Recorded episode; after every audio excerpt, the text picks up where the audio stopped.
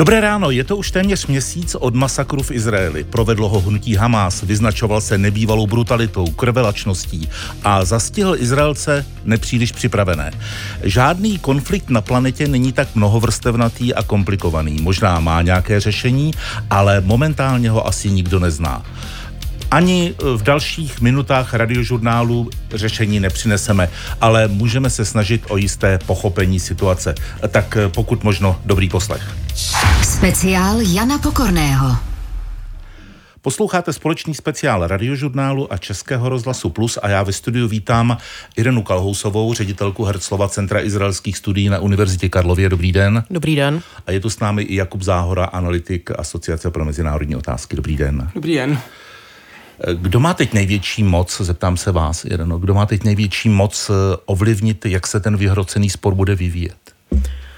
Já se obávám? Já se obávám, že ten konflikt v tuto chvíli je eh, natolik, abych tak řekla, rozjetý, že e, není úplně možné ho zastavit v nejbližších dnech, možná ani týdnech, protože ta izraelská ofenziva je opravdu, eh, opravdu velmi intenzivní a spíše nabírá na obrátkách a Izrael zatím eh, nezměnil tu definici toho cíle, eh, což je zničení Hamásu hmm. a to samozřejmě bude vyžadovat mnoho, mnoho dnů, ne týdnů vojenských operací, který, které budou, budou velmi intenzivní, takže já si v tuto chvíli myslím, že um, není možné uh, tu, tu ofenzívu výrazným způsobem zastavit.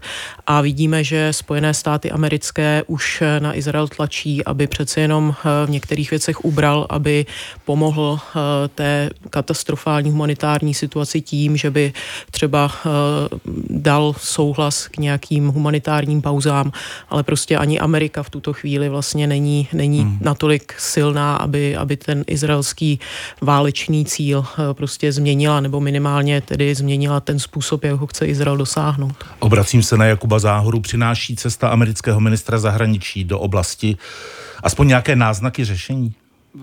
Rozhodně řešení v nějakém smyslu, eh, že by ta situace se ukončila, ať už ty válečné operace, ke kterým probíhá, nebo nějak, eh, že by došlo k nějakému politickému řešení. To myslím, to tady souhlasím, jako, že eh, to rozhodně není na pořadu dne s tím, že, no, jak zaznělo, tak on, ano, americká administrativa se snaží teď už jako více vokálně i jako tlačit na Izrael právě na více respektování těch humanitárních ohledů.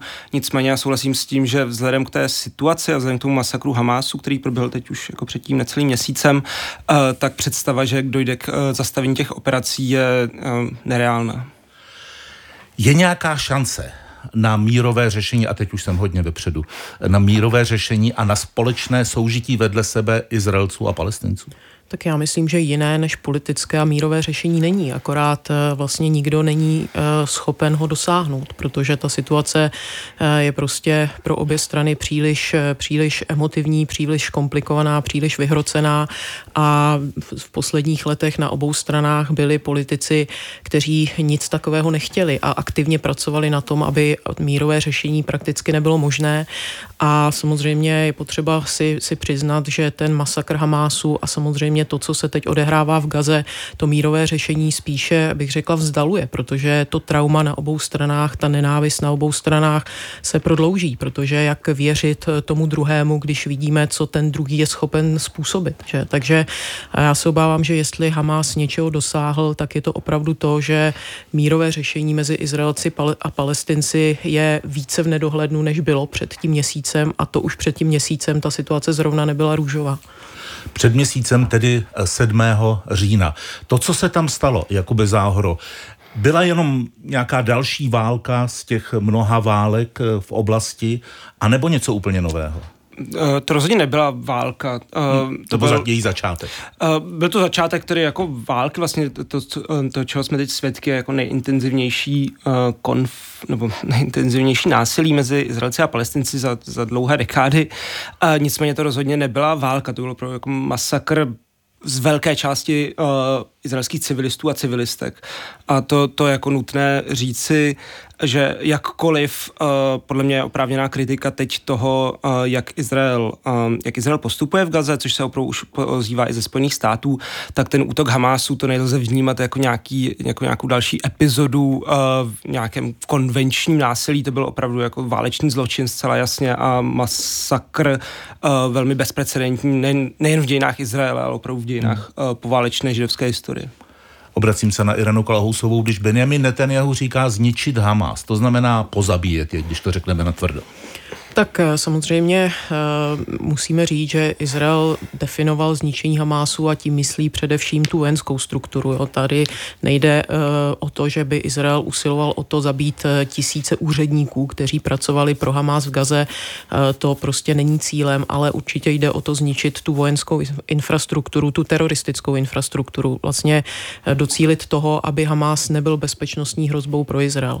Ono to možná půjde, i když to bude velmi obtížné obtížné, ale samozřejmě tam je ještě něco mnohem zásadnějšího a to je ta myšlenka Hamásu. A ta hmm. myšlenka hmm. Vy Hamásu... můžete zabít lidi, zničit infrastrukturu, ale ideologii těžko. Přesně tak. Prostě ta, ta myšlenka, že vlastně ozbrojeným bojem lze zničit Izrael a osvobodit Palestinu, eh, to je myšlenka, která na palestinských územích prostě, eh, prostě rezonuje. A to je něco, co spíše posílí, si myslím, po té, po té eh, vojenské operaci, než oslabí. Takže to potom bude strašně záležet vlastně vlastně, jaká je naděje pro gazu eh, v momentě, kdy ten válečný konflikt skončí. A tam se bojím, že zatím žádné, žádné dobré nápady, dobré scénáře nepřichází. A nepřichází ani ze strany Izraele, ani ze strany mezinárodního společenství. A přitom na tom vlastně úspěch to vojenské operace nakonec bude záležet. Myslím si, že na dvou věcech, jestli se podaří, nebo na třech, jestli se podaří dostatečně oslabit Hamás, jestli se podaří osvobodit rukojmí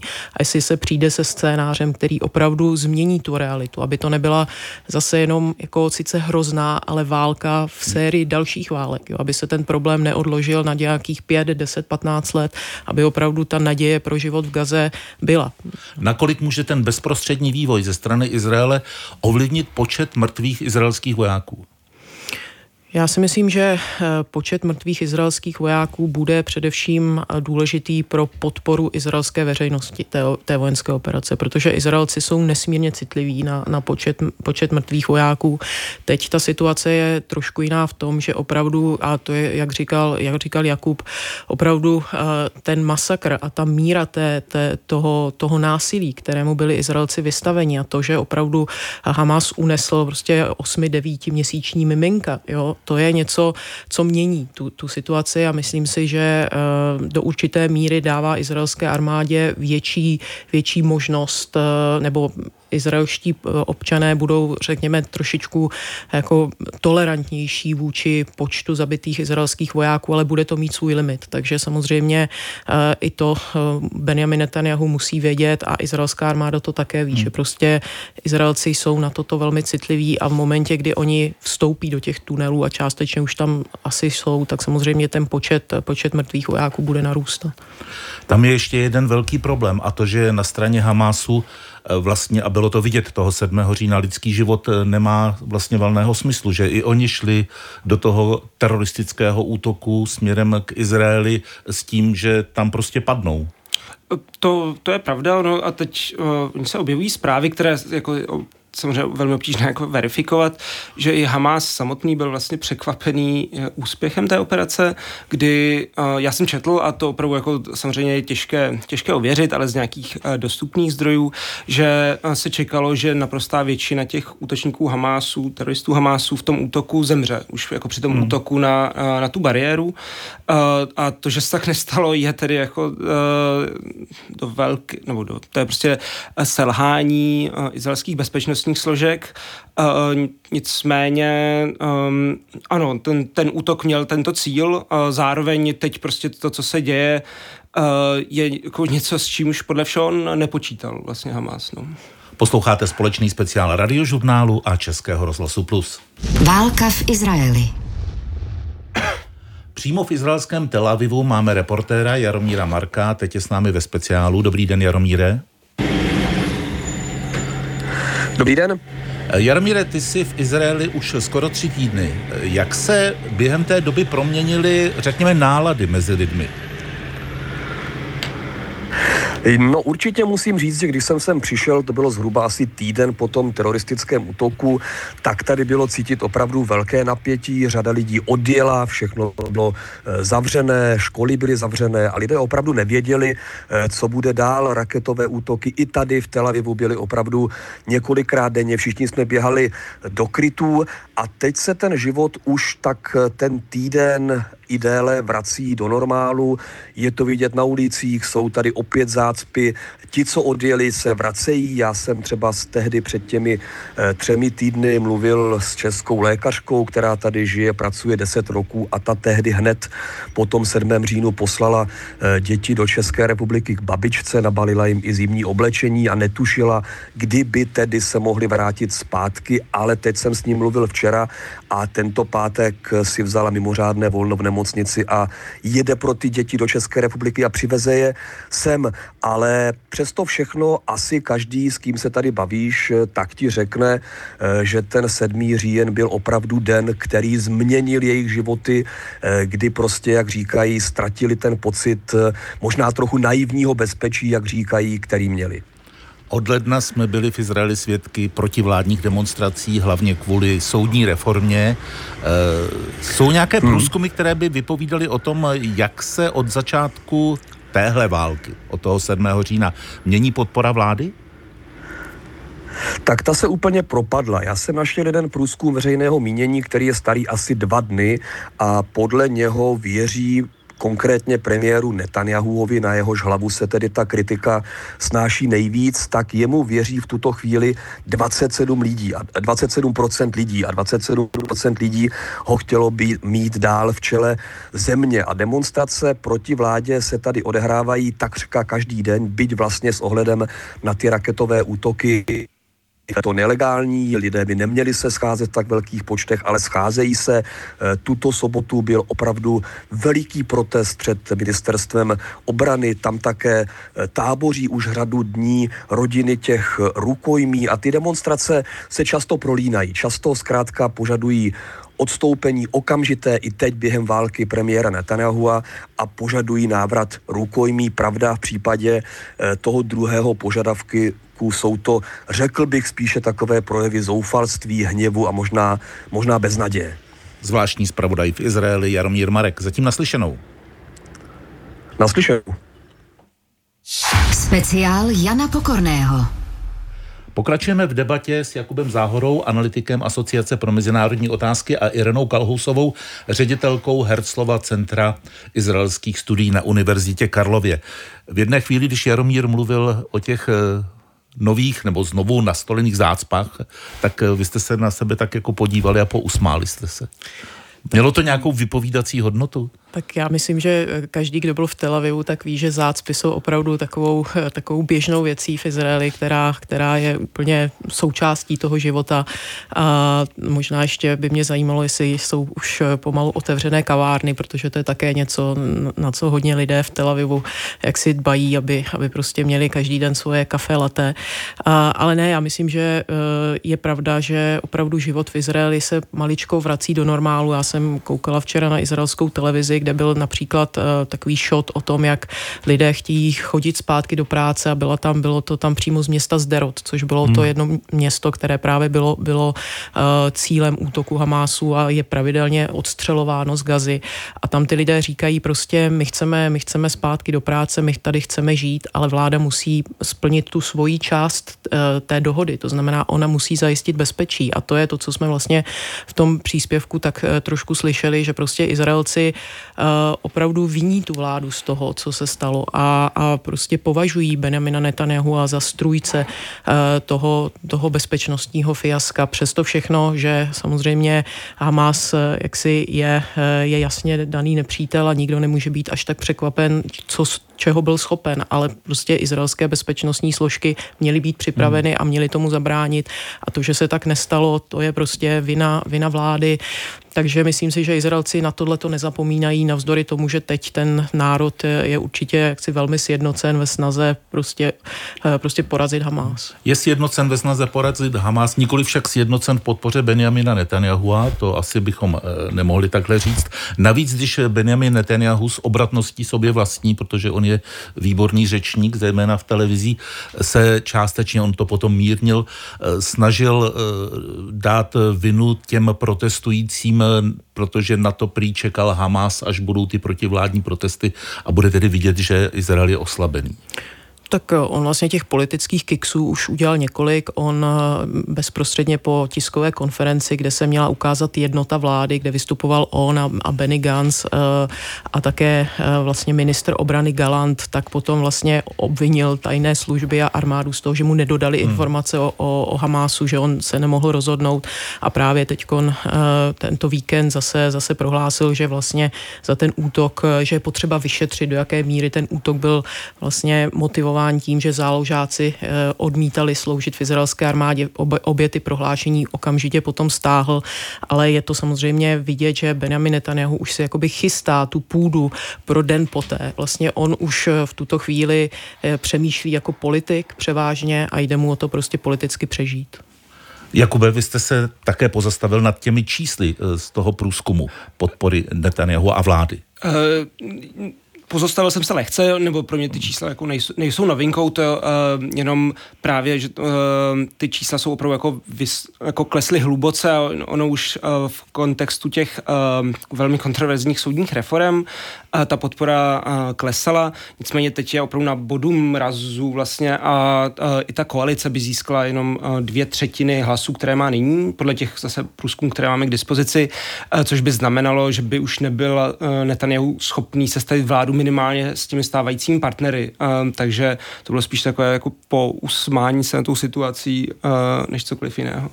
Když se podíváme na pár aktuálních výroků, zejména z úst amerického ministra zahraničí uh, Blinkna, tak uh, on řekl, že palestinci nesmí být nuceně přesídlováni a že Spojené státy budou nadále podporovat snahy o vytvoření palestinského státu. Pokolikáté už?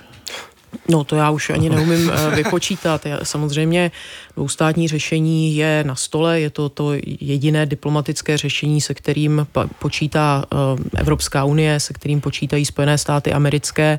Eh, já myslím, že v zásadě víme, jak to dvoustátní řešení bude vypadat. Eh, ty základní parametry jsou prostě na stole už, už nevím, 20 let, ne-li, ne déle, ale problém je, že prostě není, není politická vůle a není politická vůle na izraelské straně, kde už mnoho let prostě dominuje Benjamin Netanyahu, který má koaliční partnery takové, kteří prostě nechtějí dvoustátní řešení a Benjamin Netanyahu dokázal přesvědčit Izraelce, že on dokáže izraelsko-palestinský konflikt takzvaně manažovat, to znamená udržovat ho na takové úrovni, že to Izrael nebude příliš zatěžovat, nebude to přílišné riziko bezpečnostní. A teď se ukázalo, že tato strategie je prostě naprosto špatná.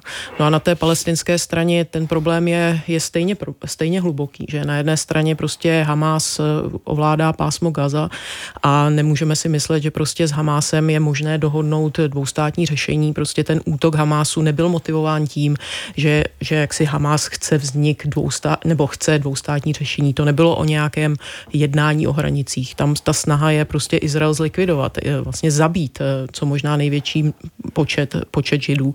No a na západním břehu je palestinská samozpráva, která je naprosto legitimní nebo nelegitimní, která, která je velmi skorumpovaná, která také není efektivní a také nebude schopna prosadit eh, nějaký zásadní kompromis. Takže ta, ta situace je politicky zamrzlá a to bude muset se změnit a tam se obávám, že to bude na hrozně dlouho. Hmm. Z hlediska operativy toho zásahu, který teď eh, vede Izrael eh, v Gaze, tak je velký problém, nebo jsou velký problém ta rukojmí protože Netanyahu a další vládní představitelé sice říkají, že udělají všechno pro to, aby je vrátili domů, ale půjde to? Já se obávám, že v této situaci ne. Ehm, a to, oni jsou nějaké informace, že vlastně než eh, Izrael opravdu jako rozšířil nebo opravdu odstartoval tu pozemní ofenzivu, že byly eh, poměrně pokročilá jednání, že by Hamas propustil eh, alespoň ženy a děti, které drží výměnou za, za palestinské vězně, které, které, kteří jsou drženi v izraelských věznicích. Tohle jsou nějaké neověřené zprávy, nicméně ono teď s tou intenzitou jako v té, té podzemní operace si podle mě osobně lze jako velmi těžko představit, že ty, že ty rukojmí uh, budou propuštěna. Zároveň také, a tady uh, nevím, jestli nešlo k nějakým posunům, nicméně jako v uh, průběhu té operace uh, Izrael říkal, že vlastně na skutečnost, že Hamas drží rukojmí, nebude brát ohled právě v, uh, ve smyslu té operace, že, že ty zase budou probíhat, uh, jak kdyby ta uh, rukojmí nedržel. Jako samozřejmě nevíme, uh, nakolik uh, to, to je pravda, nicméně to je ta rétorika, která doprovázela od začátku ten zásah proti Hamásu. Posloucháte společný speciál radiožurnálu a Českého rozhlasu Plus. My jsme teď ve spojení s velvyslankyní České republiky v Izraeli Veronikou Kuchyňovou Šmigulovou. Dobrý den, paní velvyslankyně. Dobré ráno. Minister zahraničí České republiky Lipavský včera řekl, že česká diplomacie je ve spojení s 11 lidmi, kteří mají zájem o evakuaci z pásma Gazy. U osmi z nich se ví, že mají české občanství. Vím, že Gaza nepatří do vaší velvyslanecké, řekněme, jurisdikce, ale máte nějaké podrobnosti o tom? V tak podrobnosti, jak říkáte, nespadá to do mojí jurisdikce, spadá to do jurisdikce kolegů ze styčného úřadu v Ramaláhu, nicméně my jsme ve stálem kontaktu, takže nějaké podrobnosti mám. Jedná se v zásadě v, o členy tří českopalestinských rodin, eh, o kterých, eh, kte, kteří se ozvali, o kterých víme. Eh, ta procedura, jak v, v zásadě dostat svolení k tomu odejít z pásma gazy je poměrně složitá. Nejdřív se žádají orgány na izraelské straně, potom na egyptské straně už s tím izraelským souhlasem a potom se musí dotyční ve správnou chvíli dostat na správné místo, což je ten hraniční přechod Rafah což e, také není složité. Bohužel v současné situaci odchod e, z v Gazy blokuje Hamas, protože on ty v, v lidi s dvojím občanstvím anebo cizí státní příslušníky trochu využívá jako takové lehčí, lehčí formu rukojmích a v, ne, ne, nechce většině z nich dovolit z pásma Gazy odchod. Čili těch e,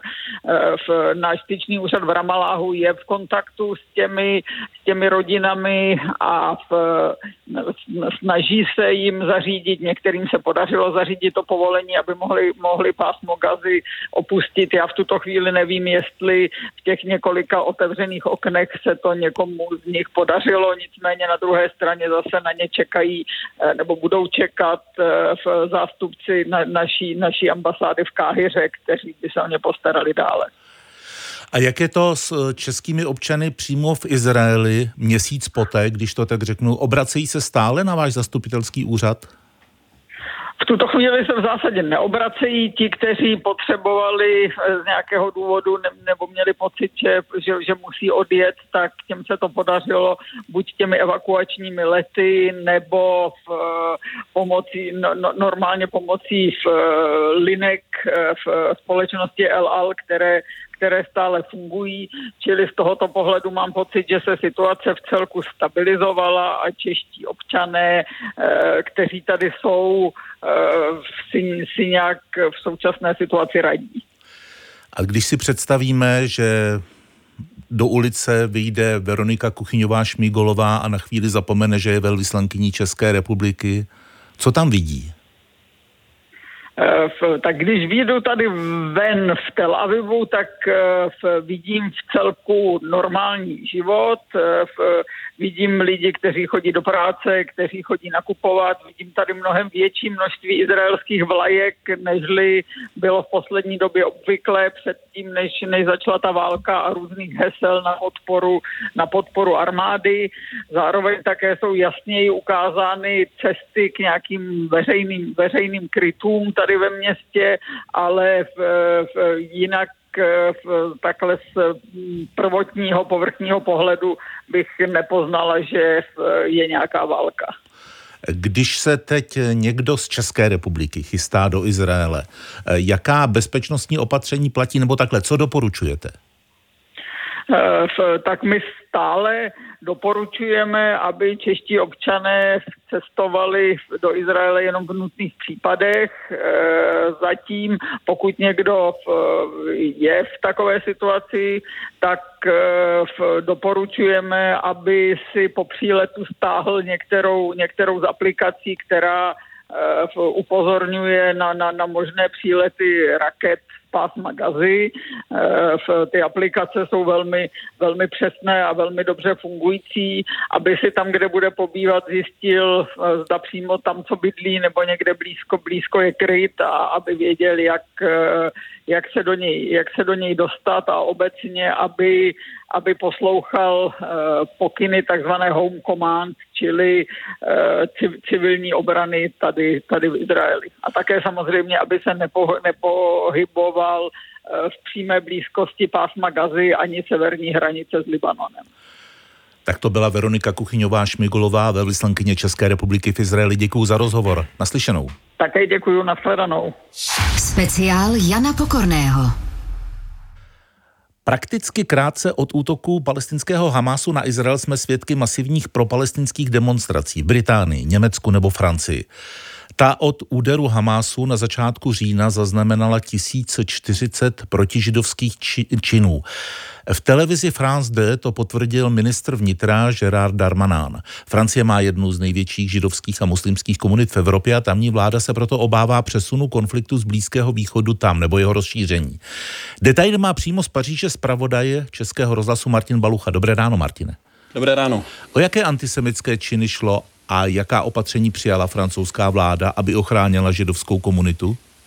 Francouzská policie vyšetřuje například několik modrých Davidových hvězd, které někdo namaloval jak přímo v Paříži, tak i na předměstí hlavního města. Několik jich bylo na domě jedné židovské rodiny právě v oblasti předměstí, v oblasti Saint-Ouen. Francouzští vyšetřovatelé už zadrželi pár původem z Moldavska, který se přiznal, že skutečně některé ty Davidovy hvězdy namaloval. Policie zároveň vyšetřuje napadení ženy židovky v Lyonu. Neznámý pachatel ji pobodal přímo v jejím domě. Ta žena je mimo ohrožení života ale vyšetřovatelé eh, nevylučují právě antisemický útok. Francouzská vláda po útoku Hamásu na Izrael eh, posílila hlídky policistů. Eh, policisté hlídkují u synagog, taky u škol, které jsou frekventované, které, kam dochází právě ehm, studenti z židovské komunity. Ministr vnitra Gerald Darmanin slíbil ochranu židovské komunitě ve Francii a to řekl několikrát. V sobotu bylo ve Francii několik propalestinských demonstrací. Pařížského pochodu se podle policie zúčastnilo na 20 tisíc lidí, podle odborů to bylo dokonce třikrát tolik. Co demonstranti chtěli a kteří politici třeba na tyhle protesty přišli? Lidé obecně projevovali solidaritu s Gazou, požadovali zastavení její blokády. V Toulouse demonstranti dokonce skandovali heslo, a teď budu citovat, eh, Izrael vrah, Macron spolupachatel. Konec citace.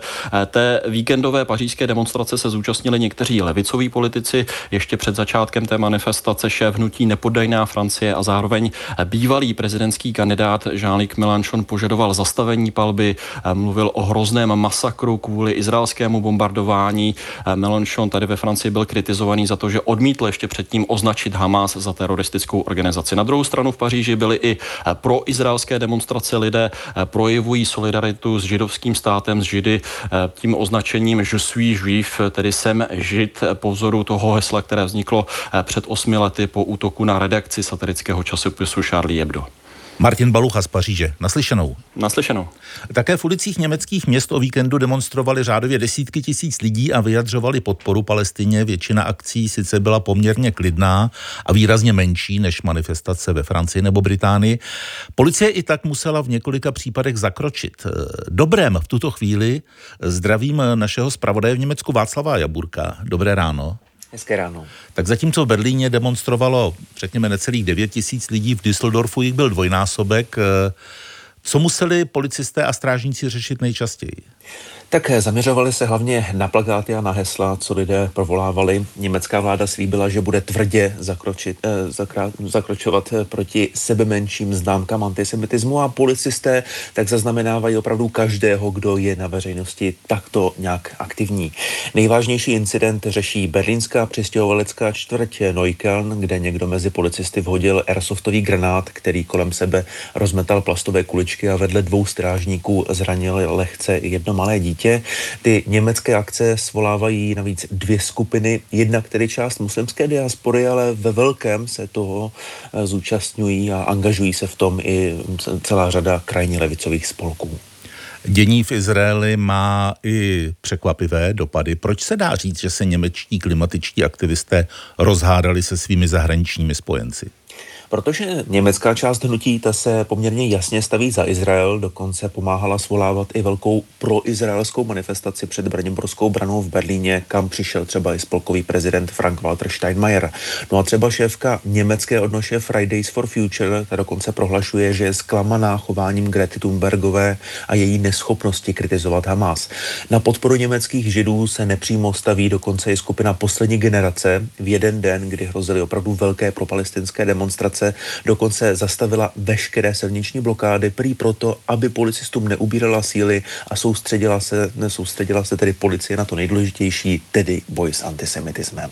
Zpravodaj Českého rozhlasu v Německu Václav Jabůrek. Naslyšenou. Naslyšenou. A my jsme teď ve spojení s Karlem Bačkovským z odboru bezpečnostní politiky ministerstva vnitra. Dobrý den. Dobrý den. Pro palestinští demonstranti pochodovali i hlavním městem České republiky. Eh, technicky, co musí organizátoři splnit, aby taková demonstrace mohla být povolená? tak eh, tady je potřeba zdůraznit, že v České republice se demonstrace nepovolují. Eh, v České demonstrace, republice se, se jakékoliv demonstrace pouze ohlašují, takže v podstatě nikdo nepotřebuje předem povolení jakéhokoliv orgánu veřejné zprávy. A když se podíváme, jak zatím ty demonstrace e, probíhají, musela policie někde zasahovat nebo ne? E, z našeho úhlu pohledu ty demonstrace zatím probíhají reálně poměrně v klidu, ale samozřejmě my to pečlivě sledujeme, respektive policie to sleduje a to zejména si zaměřením na ty projevy, ke kterým tam hmm. dochází. Třeba by stačilo, nevím, provolávání hesel na podporu teroristického Hamasu? Uh, podporovat teroristický Hamás by velmi pravděpodobně eh, vedlo už eh, k naplnění některé ze skutkových podstat trestních činů, takže to by samozřejmě problém byl, ale stejně jak máme z minulosti nějaká, nějaké zkušenosti s těmi takzvanými zástupnými symboly nebo zástupnými hesly, tak i tomu se věnujeme, totiž, eh, totiž těm projevům, které nejsou tak přímočaré, ale našeho úhlu pohledu mohou být problematické. Což může být třeba případ té ženy, která měla na středeční pro palestinské demonstraci v Praze na sobě tričko s nápisem, který mohl odkazovat na Mnichovskou olympiádu v roce 1972. Uh, ano, ano, tady je potřeba ale zdůraznit, že v každém uh, pří, konkrétním případě se vlastně posuzuje ten daný konkrétní kontext. Takže já si nejsem jistý, jestli zrovna tohle bych považoval za zástupný symbol. Já si myslím, že prostě to je symbol docela přímočarý na propalestinské demonstraci v téhleté době, v tomhletom kontextu, vzít si uh, takovouhle mikinu, to bych skoro označil za obscénní gesto. Když se podíváme na další eh, demonstrace, třeba na ta proizraelská schromáždění, i ta jsou zatím, řekněme, bez problémů. Uh, myslím, myslím si, že tam uh, vlastně jsem, jako já se, já se přiznám, že jsem, že jsem si třeba dneska ráno nepročítal úplně přesně, co se stalo, co se stalo o víkendu, ale ne, nevybavuju si, že by tam byly nějaké závažnější problémy z hlediska bezpečnosti. Pojďme teď to téma trochu rozšířit. Jak se podle vás osvědčuje zákon proti šíření teroristického obsahu online, který svého času připravilo ministerstvo vnitra? Pokud je o, ten, e, o tento zákon, tak tam by se dalo říct, že zatím jsme nenarazili na potřebu ho v České republice prakticky uplatnit, takže, takže zatím bych řekl, že jsou jenom velmi malé praktické zkušenosti. Ten zákon, připomeňme, navazuje na nařízení Evropské unie o potírání šíření teroristického obsahu online. Jeho účelem je rychlé stažení závadných eh, záběrů. Jak se toho, pokud je tedy k tomu důvod, dosahuje?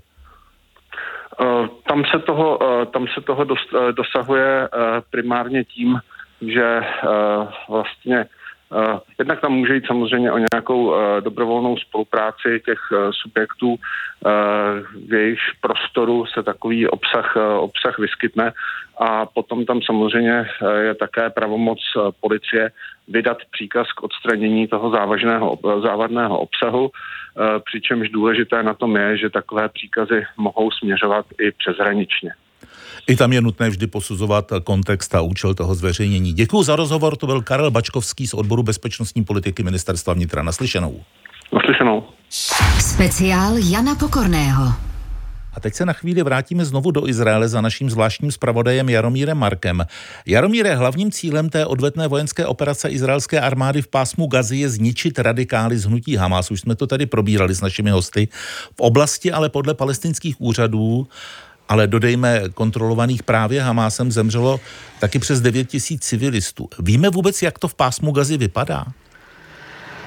Já musím říct, že to vlastně víme zprostředkovaně, protože v tuto chvíli se tam až na úplné výjimky teď několik novinářů z těch velikých mediálních domů myslí Eh, vzala sebou izraelská armáda dovnitř, ale to bylo, mám takový pocit včera, ale vlastně my to všechno eh, víme z informací, které ven posílají místní novináři, eh, velké mediální doby tam mají své spolupracovníky, ale zase jsou to místní lidé, často podléhají velkým emocím, což je z těch, z těch jejich reportů naprosto patrné a na vlastní oči to vidět nelze. Já jsem v Gaze byl před lety, když byl takový poslední velký střed s Hamásem viděl jsem tam během příměří, jak byly ty domy rozbombardované, jak z nich lidé vyhrabávali, eh, co ještě eh, zbylo. A dnes ta situace bude vzhledem k tomu, že ta vojenská operace trvá podstatně déle, mnohem horší. Uvádí se, že až jeden milion lidí je bez střechy nad hlavou, ale samozřejmě opravdu nevíme zcela přesně, jak to tam vypadá a ta čísla zejména jsou vždycky jaksi otazná řečeno slovensky. Eh, jak se vlastně dají ověřit informace, které přicházejí? No musí být člověk velmi opatrný. Eh, vždycky, když se něco stane, něco, co začne běhat v těch spravodajských agenturách a tak dále, tak já si osobně zkrátka počkám, až těch zdrojů, které s tím přijdou, eh, je víc. Určitě se nespolehám třeba na takové zdroje, jako je Al Jazeera, která má ty informace velmi často eh, zkreslené. Zkrátka je potřeba být opatrný a já osobně se spíš snažím ty věci jak si zasazovat do nějakého širšího rámce, protože o tom, co nevidím, nebo se nemohu o tom opravdu důkladně přesvědčit, tak bych nerad mluvil. A ještě jenom, jestli můžu jednou drobnou takovou takovou poznámečku. Eh, mluvili jsme o těch kavárnách, jestli jsou otevřené. Ano, jsou otevřené už aspoň týden a já dívám se teďka z okna a vidím, že na pláži lidé hrají volejbal, procházejí se, takže opravdu dá se říci, že ten život alespoň tady v Tel Avivu eh, se do těch svých starých kolejí eh, vrací docela rychle. Ono něco jiného jsou staré koleje pro našince a něco jiného jsou pro Izrael, to jenom dodejme pro přesnost. Děkuji Jaromíru Markovi. Přesně tak. Jaromír, hezký den, naslyšenou. Naslyšenou. A my jsme teď ve spojení s Tomášem Bendlem, vedoucím komunikace Lékaři bez hranice. Dobrý den. Dobrý den. Jaké vy do, nebo jak vy dostáváte zprávy z Gazy?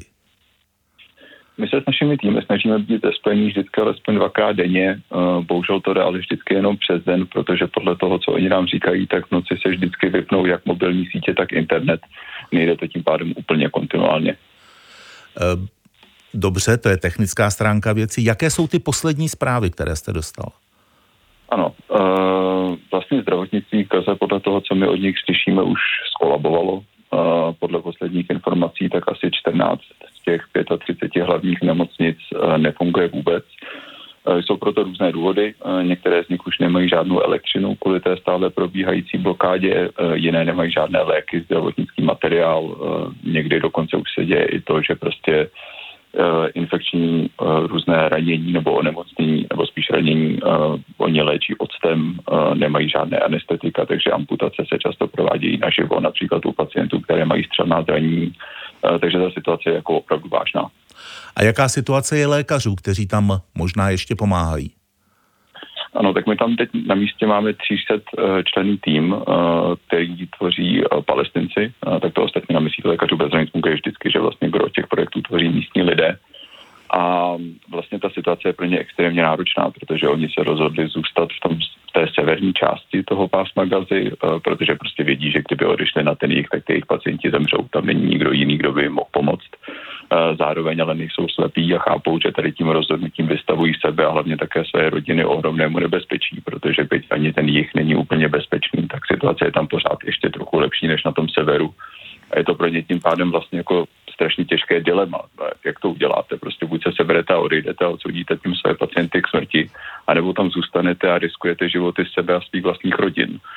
Takže nikdo z nás asi nebyl úplně v takové situaci, takže je to možná těžké si představit, ale když si s ním o tom povídáme, tak tohle je to, co nám často říkají.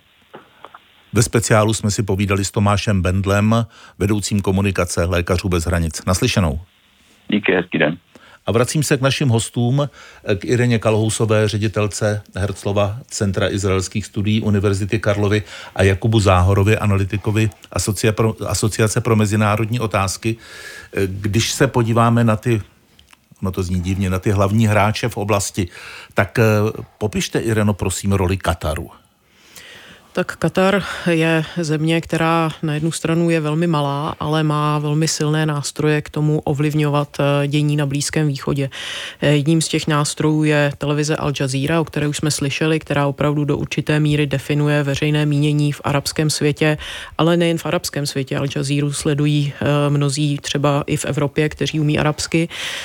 No a potom je to země, která má velké finanční možnosti, které využívá například k tomu, že financuje různé organizace organizace po Blízkém východě, například i hnutí Hamas. Eh, takže eh, je to, je to opravdu země, která má své, své partikulární zájmy v regionu a dokáže vlastně vyjednávat nebo být v kontaktu, abych tak řekla, s oběma stranami. To znamená, podporuje organizace, které jsou součástí té iránské linie a současně prostě například na svém území má americkou vojenskou základnu. Eh, takže ta jeho role v tuto chvíli je velmi důležitá, protože tím, že Katar má na svém území území eh, představitel Hamásu, tím, že Katar má s Hamásem velmi dobré vztahy a intenzivní vztahy, tím, že eh, Katar eh, dodal Hamásu miliony dolarů na, nejen tedy na život v Gaze, ale také proto, aby Hamás byl schopen vybudovat tu svoji teroristickou strukturu, tak teď, teď vlastně Katar hraje tu klíčovou roli vyjednavače. A především se tedy vyjednává jak o propuštění těch rukojmí, tak se také vyjednává o zlepšení, řekněme, té humanitární situace eh, v pásmu Gazy. Takže určitě eh, Katar nelze obejít a konec konců uznávají to i Spojené státy, které prostě s Katarem teď, eh, teď intenzivně spolupracují. Obracím se na Jakuba Záhoru. Kdo ještě vedle Kataru by eventuálně mohl mít zájem na uklidnění situace? Určitě Egypt jako není, jako jeho zájmu je také uklidnění té situace. On jako spolupracuje i s Izraelem a vlastně ty dodávky humanitární pomoci třeba jsou koordinovány, jako ty chodí přes Egypt a jsou koordinovány ale s Izraelem, který musí jako veto, no, který může vetovat ty, ty vybrané humanitární zásilky ono jako na, na uklidní situace má určitě zájem třeba i Libanon a to, to jako tady je nutné udělat rozdíl mezi Hezbaláhem, mezi tím hnutím, islamistickým hnutím, eh, které operuje především v Jižním Libanonu a libanonským státem, eh, kdy dochází tady k, ke střetu mezi izraelskou armádou a Hezbaláhem, která už stála desítky životů právě na, na, na hranicích těch dvou států. Nicméně ta podpora Hezbaláhu jako uh, obecně v Libanonu není tak velká, jak bychom si možná mohli myslet a právě ta situace v Libanonu je na teď, uh, na, nebo respektive na těch hranicích jedna z těch velkých otazníků, kdy se, uh, kdy panují obavy, že dojde k eskalaci toho násilí, nicméně tam zatím to je asi jedna z málo optimistických zpráv, uh, že to vypadá, že ta situace tam je zadržen, zadržená. Jirono Kalhousová, jak se můžou důsledky toho konfliktu a toho, co se stalo 7. října, rozšířit po světě? Tak eh, Jakub mluvil o té severní frontě, což je samozřejmě eh, oblast, kterou je třeba sledovat, protože eh, Hezbalách, pokud by se zapojil do té války naplno, tak je opravdu úplně jako hráč jiné, jiné kategorie než Hamas. Disponuje více jak 150 tisíci raketami, které zasáhnou prakticky celý Izrael. Má odhadem 30-40 tisíc bojovníků, kteří, kteří mají zkušenost občanské války v Sýrii, takže jsou, jsou to lidé jaksi s obrovskými vojenskými zkušenostmi. Další Další, co, co je třeba sledovat, je Jemen, protože Jemen vlastně oficiálně Hutiové vyhlásili válku Izraeli. Uh, vidíme, že opravdu oni aktivně se chtějí zapojit eh, do té, řekněme, iránské osy a chtějí ukázat, že prostě jsou, jsou platným hráčem, uh, takže i z Jemenu hrozí nějaké nebezpečí a možná ne tak přímo Izraeli, ale tomu hrozí tam to nebezpečí, že se do té války opět zapojí Saudská Arábie, přestože ta válka v Jemenu se začínala do určité míry uklidňovat Co dále hrozí je, že se zapojí Irán, ne třeba, že by přímo napadl eh, jaksi americké základny nebo Izrael, protože Irán není podle mého natolik šílený, aby ohrozil svoji vlastní existenci tím, že by napadl někoho, kdo je mnohem vojensky silnější, ale můžeme vidět třeba pokusy narušit, eh, narušit Eh, tankery, které proplouvají chormuskou úžinou, což je samozřejmě zásadní pro stabilitu eh, světové ekonomiky. Eh, takže to vše, to vše hrozí a co dále hrozí je, že tím, že ta válka pravděpodobně neskončí brzo a tím, že to arabské veřejné mínění bude reagovat velmi, velmi emotivně, tak režimy, které nejsou úplně silné, jako například Jordánsko nebo konec konců hmm. Egypt, tak samozřejmě mají obrovskou obavu, že nějaké masové demonstrace by nakonec mohly ohrozit ohrozit i stabilitu těch, těch zemí samotných. Já ještě, pardon, dodám ještě, eh, že co tady nezaznělo, a co jsem měl říct jako první možná, je situace na západním břehu, eh, na tom, eh, na těch, na tom druhém palestinském území okupovaném Izraelem, kdy dochází jako k extrémnímu nárůstu násilí především proti palestincům ze strany, ze strany izraelských eh, extremistických osadníků a tam jsou opravdu obavy teď z potenciálně etnických čistek v některých oblastech západního břehu, takže tam to je další oblast, která, jako, o které se asi tolik nemluví právě pochopitelně v kontextu Gazy, nicméně pro tu regionální situaci je to také e, zásadní. Vrátím se ještě k návštěvě Anthonyho Blinkna v oblasti On eh, naznačil, že největší smysl by dávalo, aby v pásmu Gazy nakonec vládla, cituju, efektivní a revitalizovaná palestinská samozpráva. Je to jenom zbožné přání, Ireno? No, eh, já myslím, že bychom si to mnozí přáli, ale bude potřeba výrazná rekonstrukce palestinské samozprávy v tom případě, protože samozřejmě eh, dominantní hráč eh, v rámci palestinské samozprávy je hnutí Fatah, které bylo v občanské válce v Gaze vyhnáno Hamásem a ta pozice Fatahu není dobrá, není silná.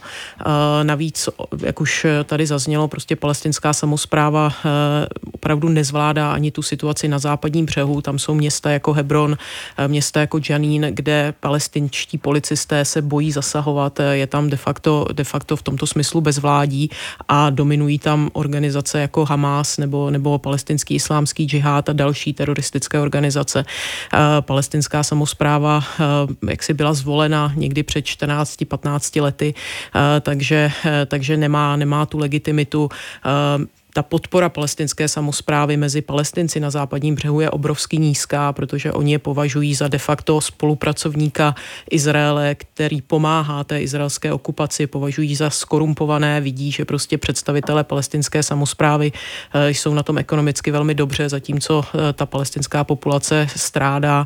No a v neposlední řadě prostě věkový průměr představitelů palestinské samozprávy je strašně vysoký a vlastně ti lidé vůbec eh, jaksi nereflektují to, co potřebují potřebují ti, ti palestinci. Takže bylo by třeba opravdu palestinskou samozprávu výrazným způsobem eh, obměnit a revitalizovat a doufat, že eh, Gazané přijmou palestinskou samozprávu, protože ta, pokud tam přijede, jak se říká na tancích eh, izraelské armády, tak to, ta její pozice prostě nebude dobrá říká Irena Kalhusová. No a ještě jedno téma speciálu radiožurnálu a Českého rozhlasu Plus. Na konflikt podle Organizace spojených národů nejvíce doplácejí civilisté. Ředitele jednotlivých agentur OSN, mezi ně patří třeba UNICEF nebo Světová zdravotnická organizace, proto znovu vyzývají k okamžitému příměří. To společné prohlášení nám teď představí reportérka Anna Horáčková. Dobré ráno. Hezké ráno. Nejvíc jim vadí to množství obětí a zraněných na obou stranách. V Gaze zemřelo za poslední měsíc přes 9,5 tisíce lidí, z toho přes 3600 dětí. Taková čísla tedy uvádí tamní ministerstvo zdravotnictví kontrolované Hamásem.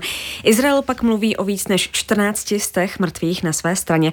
Podle agentur OSN je nepřijatelné, že civilisté v Gaze nemají dostatek humanitární pomoci a stejně tedy jako koncem října valné schromáždění OSN i teď jednotlivé agentury organizace apelují na příměří mezi Hamásem a Izraelem.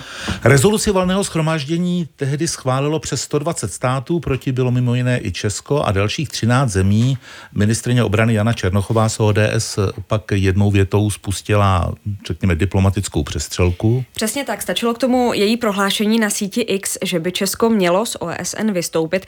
Ministrině Černochová se za tu rezoluci styděla, řekla, že Česko nemá v organizaci fandící teroristům a nerespektující právo Izraele na sebeobranu co dělat. Její výzva ale rychle utichla, jak ministr zahraničí Jan Pavský z Pirátů, tak premiér Petr Fiala z ODS a ostatně i prezident Petr Pavel se proti tomu vystoupení z Česka z OSN postavili. Anna Horáčková, děkuju, naslyšenou. Naslyšenou. A my... Speciál Jana Pokorného. A my jsme teď ve spojení s profesorem Oldřichem Burešem, vedoucím Centra bezpečnostních studií na Metropolitní univerzitě v Praze. Dobrý den. Dobrý den. Teoreticky, jaká by v izraelsko-palestinském konfliktu teď měla být role Organizace spojených národů? Tak ta role z mého pohledu není příliš odlišná od toho, co OSN dělá od samého vzniku státu Izrael a toho plně nevzniku palestinského státu, který měl vzniknout rozdělením mandátního území Palestiny. Kromě těch agentur, které už byly zmíněny, působí v oblasti na hranicích s Lebanonem a Syrií více než 10 tisíc příslušníků mírových sil OSN, kteří hlídají nebo monitorují příměří mezi Izraelem a těmito dvěma státy a obecně generální tajemník a valné shromáždění schválili více než desítky rezolucí, které se nějakým způsobem věnují tomu izraelsko-palestinskému potažmo izraelsko-arabskému konfliktu. Obecně bych asi řekl, že OSN jako všechny mezinárodní organizace mohou v tom konfliktu dělat to, co jim členské státy umožní a to, co jim umožní ten momentální vývoj na bojišti. Rezoluce Organizace spojených národů, o které jsme mluvili nebo mluvíme, tedy text navržený Jordánskem a dalšími arabskými zeměmi, podpořilo 120 zemí, 45 se zdrželo, Izrael, Spojené státy a dalších 12, včetně Česka, Rakouska, Maďarska a Chorvatska, hlasovalo proti. Dá se z toho, pane profesore, usuzovat, jaké státy teď mají ve valném schromáždění převahu, nebo takhle se tam nehraje? No ve valném shromáždění zcela jednoznačně nejenom v té otázce palestinské mají převážnou většinu numerickou, tam se počítá, co členský stát to jeden hlas. A státy takzvaného globálního jihu, které obecně jsou, řekněme, více pro palestinsky nakloněné, naproti tomu v Radě bezpečnosti díky právu VETA Spojených států, které je používá v otázce toho izraelského palestinského konfliktu velmi často, více než 30krát, je ta situace trošku jiná. Na druhou stranu je potřeba říci, že i byly přijaty rezoluce, které například kritizovaly v roce 2016 Radou bezpečnosti OSN právě ty nelegální z pohledu OSN izraelské osadnické osady na západním břehu Jordánu, takže není to zcela řekněme, v rámci Rady bezpečnosti OSN proti izraelský nebo pro palestinský postoj, ale určitě ve valném shromáždění ten pro palestinský postoj převládá. Mluvil jste o Radě bezpečnosti OSN, ta je vlivem stálých členů s právem VETA, třeba Ruska a Číny, e, svým způsobem v těchto klíčových otázkách dlouhodobě zablokovaná. Dá se tam mluvit o nějaké možné změně? Asi jen velmi těžko. OSN a speciálně Rada bezpečnosti reflektuje stav po skončení druhé světové války a chyby předchozí organizace společnosti národů. To právo VETA je právě jakási daň za to, že všechny klíčové státy vítězy druhé světové války mocnosti jsou členy, což u té společnosti národů předtím nebylo pokusů o reformu už bylo mnoho, zdařil se zatím pouze jediný a to je navýšení počtu nestálých členů v 60. letech v souvislosti s procesem dekolonizace z 6 na 10. Všechny ostatní pokusy zejména které by se týkaly právě změny počtu držení států s právem VETA ztroskotaly a nedomnívám se, že by uspěli, protože by s nimi muselo souhlasit těch pět států, které to veto již má. Profesor Oldřich Bureš, vedoucí Centra bezpečnostních studií na Metropolitní univerzitě v Praze. Děkuji, naslyšenou. Děkuji za pozvání, naslyšenou. A obracím se na naše hosty ve studiu, na Jakuba Záhoru, analytika Asociace pro mezinárodní otázky a Irenu Kalhousovou, ředitelkou Herclova Centra izraelských studií na Univerzitě Karlově s poslední otázkou. Co potřebuje Izrael, nebo co potřebují Izraelci a Palestinci z pohledu mezinárodního společenství? Potřebují k něčemu OSN, Ireno? Tak v Izraeli ta, ta důvěra v OSN je velmi nízká. Prostě historicky hmm. OSN neplnilo tu svoji roli a jaksi velmi, velmi uh, disproporčně uh, kritizovalo Izrael. Uh, jenom jak tady bylo zmíněno, že například uh, na hranicích mezi Izraelem a Libanonem jsou rozmístěny vojska OSN, které mají dohlížet na to, aby, aby situace mezi těmi zeměmi byla klidná, tak pod jejich očima se Hezbalah ozbrojil uh, po zuby, takže to jenom ukazuje prostě, že, že opravdu ten mandát a, ta ochota OSN prostě něčemu konkrétně zabránit je, je velmi, velmi slabá, takže od OSN toho Izrael moc nečeká, od, od ostatních zemí, především tedy Spojených států amerických a Evropské unie samozřejmě ano, Izrael prostě očekává politickou podporu v tom, že opravdu Izrael má právo vojensky zasahovat v Gaze proti Hamásu. Hmm. Doplnil by Jakub? Eh, já bych doplnil asi to, že on je jako zajímavé, že on vlastně postoj palestinců vůči OSN a vůči mezinárodnímu společenství je vlastně podobný v tom, kdy eh, palestinci a jejich podporovatelé to vlastně vnímají naopak. Ano, on, jak zaznělo, tak podpora, nebo OSN uh, je vzhledem k tomu složení vlastně valného schromáždění velmi, velmi kritická, až jako, a tady souhlasím jako v některých otázkách disproporčně vůči Izraeli.